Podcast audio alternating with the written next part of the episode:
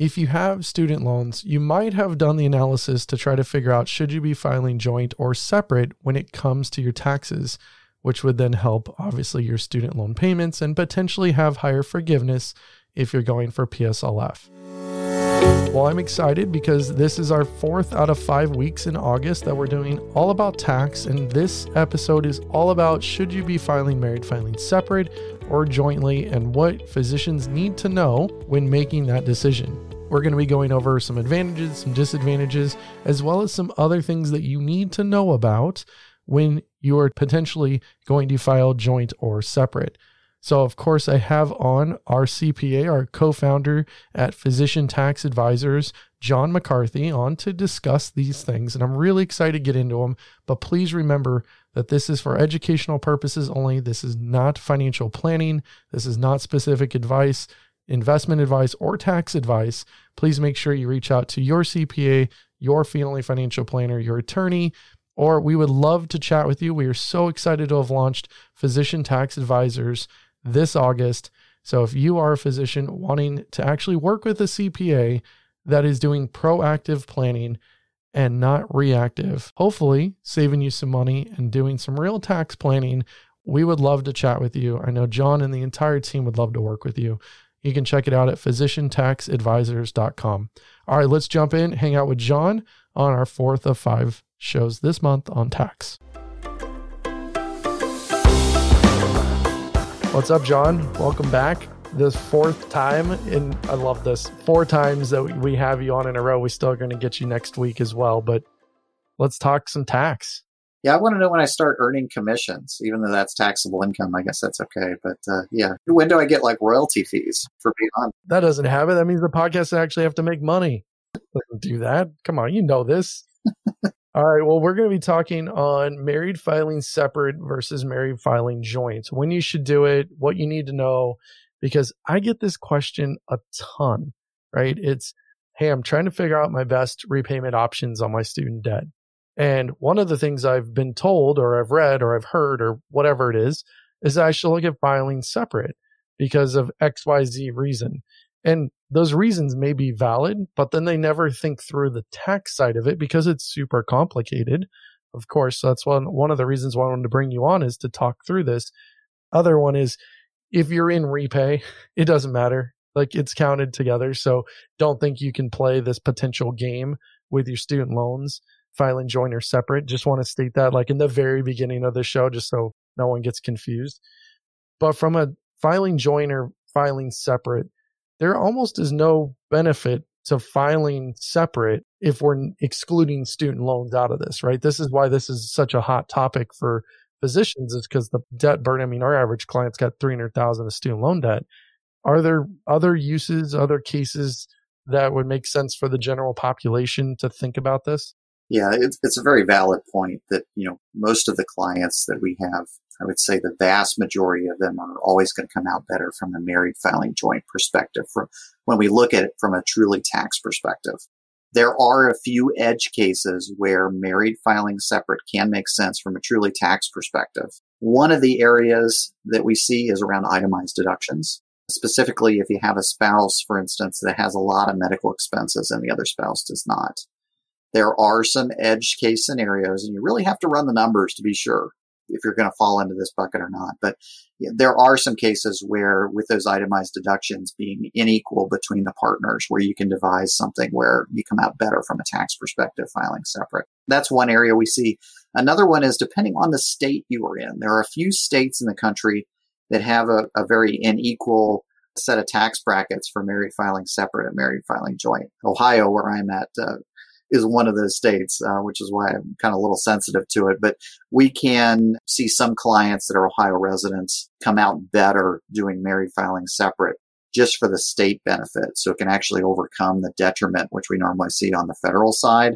And the state savings actually makes up for that and actually provides a couple hundred dollars of savings overall. So there are some edge cases out there. You really have to run the numbers to be sure. Yeah. When it comes to student debt specifically, right? The idea, this concept of filing joint or separate is purely driven on the student debt side, especially with these physicians listening, is that if you filed separately and it was your income that was counted and not your spouse, and you're going for public service loan forgiveness, then your payments would be lower, means that every month your debt likely is going higher, which would be good in this case because then that means more is ultimately forgiven. You had lower payments, so you paid less to pay down your student debt. It gets tricky though when we start looking at from a tax standpoint, are you going to be paying significantly more in tax that it doesn't matter what's forgiven from your student debt piece? You ultimately paid more money to Uncle Sam in the form of taxes. So there's this big balance. And again, it's just running the numbers. And this I find is really tough to run the numbers by yourself, right? But it's something to be said on it is a viable strategy. It could work. It most likely won't work, but it could work in some cases. So let's talk through some of the advantages. I guess if you were in that scenario, like what would be an advantage other than potentially paying less in student debt that could come from married filing separate? Yeah, so a couple things to keep in mind. Let's define our terms a little bit because uh, this is another area that I see is often confused. So, what is married? What does married really mean from a tax perspective? Because the IRS maybe has a little bit of a different definition than you and I might think of in terms of, of course who's married. They are looking at your status as of December 31st. So you can be married all the way from January 1 to December 30th and get divorced on December 31st. And you are not married for IRS purposes. So you cannot file married filing joint or married filing separate because you had 364 days of marriage that year. They don't care. That's their cutoff is December 31st. That was a really horrible New Year's Eve party. it probably is yeah, but but we do see it often confused. There's no part year status. You're either married or you're not on December 31st. Um, so we start there.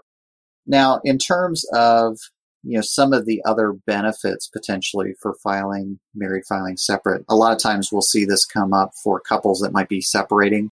So if you are in a contentious situation with your spouse, even if you're not separating, if you don't quite trust their income tax return, perhaps you've seen their filings in the past. If you file jointly with them, you are jointly and severably liable for whatever's on that return.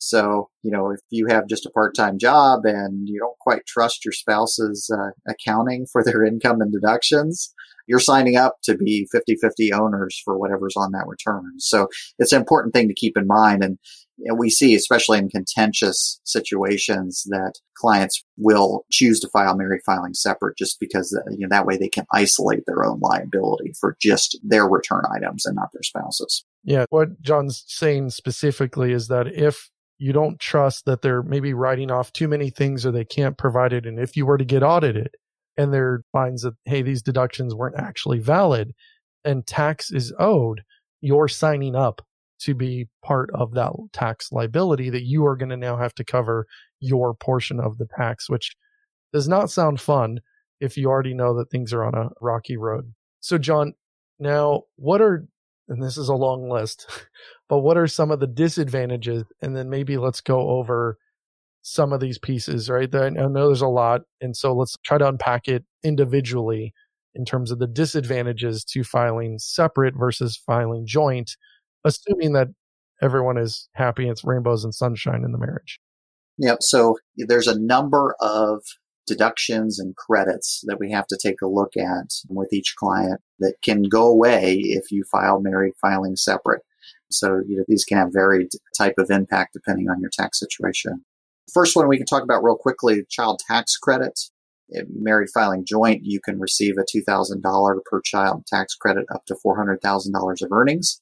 That gets split into half if you're filing married filing separate. So, you know, a lot of times what we'll see there is some planning that would need to be done and claiming the children on one of the spouses, perhaps if they're going to be underneath that income threshold. So, you know, when you do get into this married filing separate scenario, it really pays to look at the numbers a couple different ways and run some different scenarios to see if you can work around some of these things. The child tax credit is one of those areas.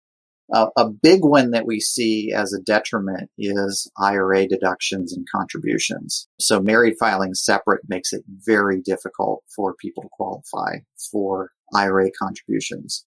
The ability to contribute phases out at $10,000 of AGI.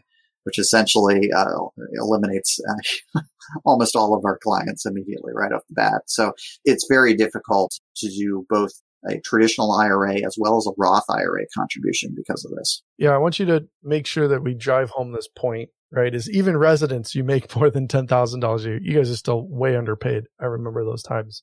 But you still make more than 10,000. So even if you're going to try to play games with filing joint or separate when you're a new attending, $10,000 is not that much income. So if one spouse stays at home and does not work and takes care of kids, which is, I think, a far more difficult job, then that might make sense for them. But that now phases the actual physician out of pretty much everything. So I just want to make sure we drive home that point that there's no fun backdoor Roths. There's no other contributions. Like you are phased out. There it is. Do not pass go. Um, another area that we run into as a disadvantage is the dependent care credit.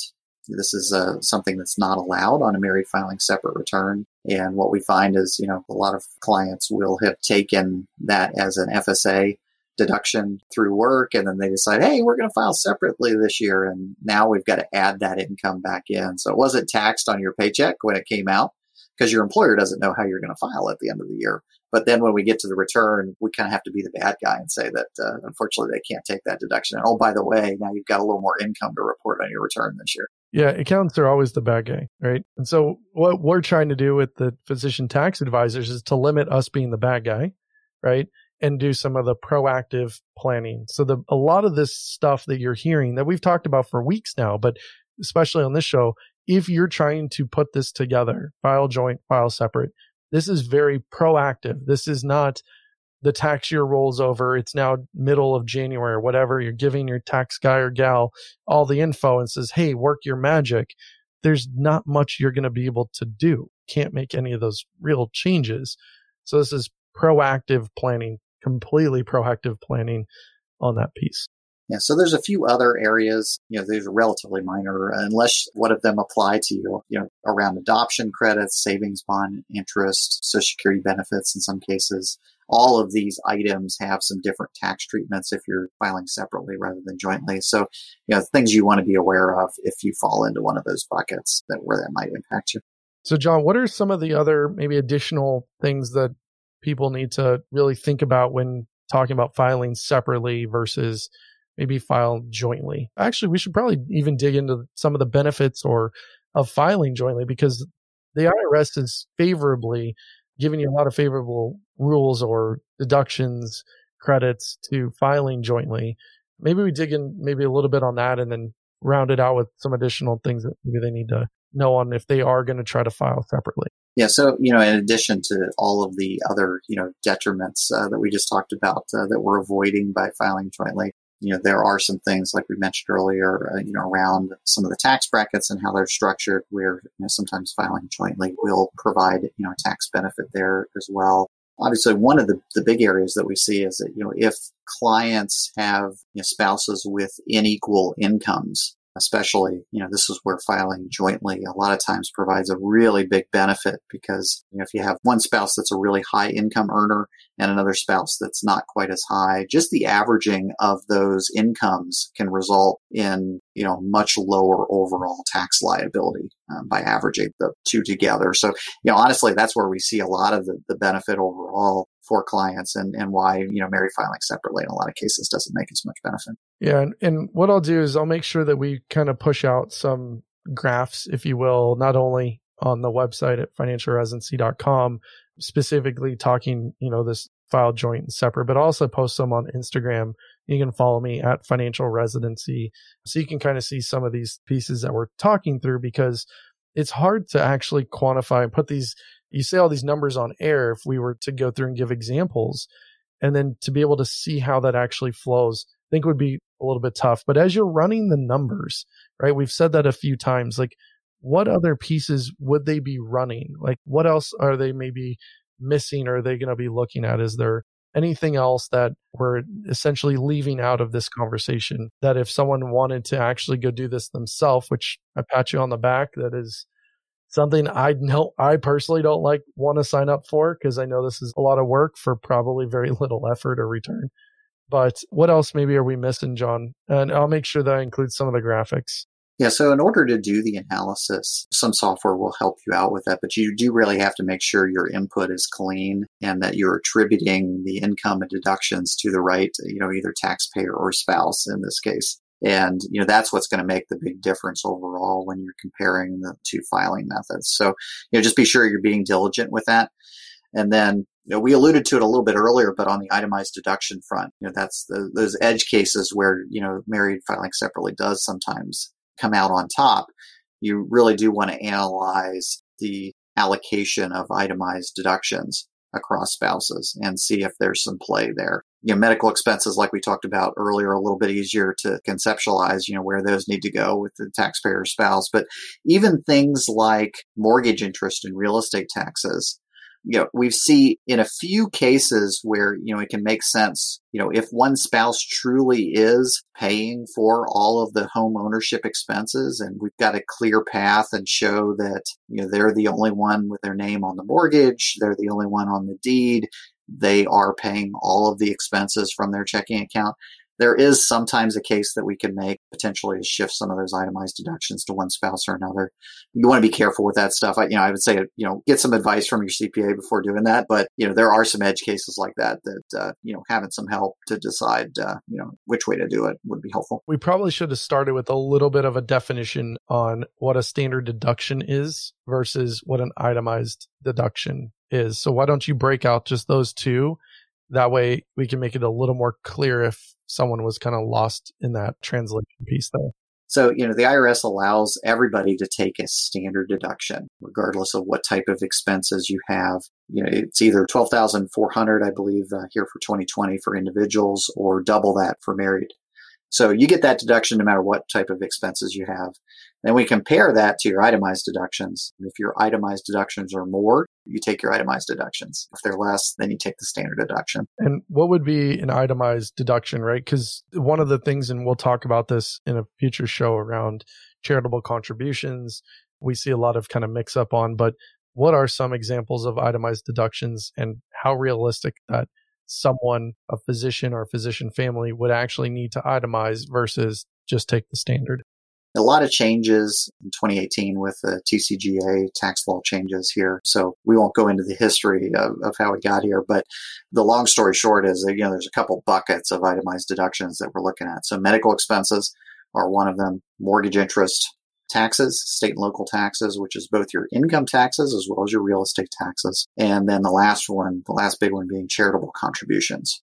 So those are that kind of make up your field of potential itemized deductions. And then there's some rules, there's spicky rules about, you know, what you can and can't deduct. But what we find is with the tax law changes, you know, a lot of people are shut out from itemizing unless you own a home and have a good amount of mortgage interest or if you're really charitable inclined. And that's because there's a cap on all of your state and local taxes at $10,000. So, you know, when we look at that and compare that to the standard deduction, you got to have something else to deduct besides just your state taxes and your real estate taxes to be able to get over the hump. Yeah, not to be political by any means, but this was Trump's tax plan that was not on a postcard, right? He didn't put us out of business, right? But that $10,000 cap is a real, real hit to the high cost living areas, which typically have been on the coasts, which are typically going to be blue states. So that was a very tough hit for that, but they doubled the standard deduction. I mean, there's lots of things most people you found, right, that actually received a tax cut. Like we all are paying less. It's just depending on which bucket you're pulling from. But to be honest, the net is what I care about. Did I pay them less? Yes or no? And I know that we did.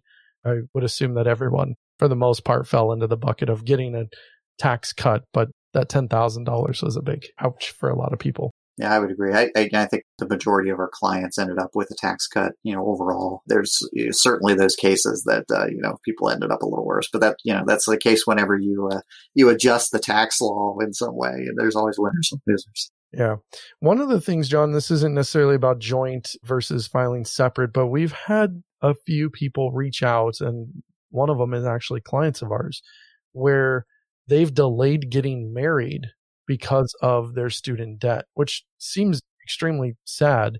But then when you run the numbers, it's like, well, have the ceremony, just don't sign the paperwork for that because, you know, if you're both, let's say physicians, you're both high income earning and you both have a half a million dollars of debt, there's a lot of benefits on the student debt side of how much you're going to get forgiven versus that. But if someone was single and then they're like, well, maybe we'll get married and file a joint, are there big differences from a deduction credit standpoint that would push someone to actually just get married and you know file the paperwork versus like ooh you should maybe stay single like on paper if you will legally? It's actually a fun area of tax planning because we've had a lot of engaged couples come to us for tax advice and uh, one of the things we get into really quick is so when's the wedding date planned? And uh, we've had at least two fun cases over the past year or two where we've actually at least fun for uh, maybe not the parents, but for the taxpayer and spouse that we've encouraged to go ahead and maybe do the elopement before the end of the year because we could probably pay for your honeymoon with some tax savings.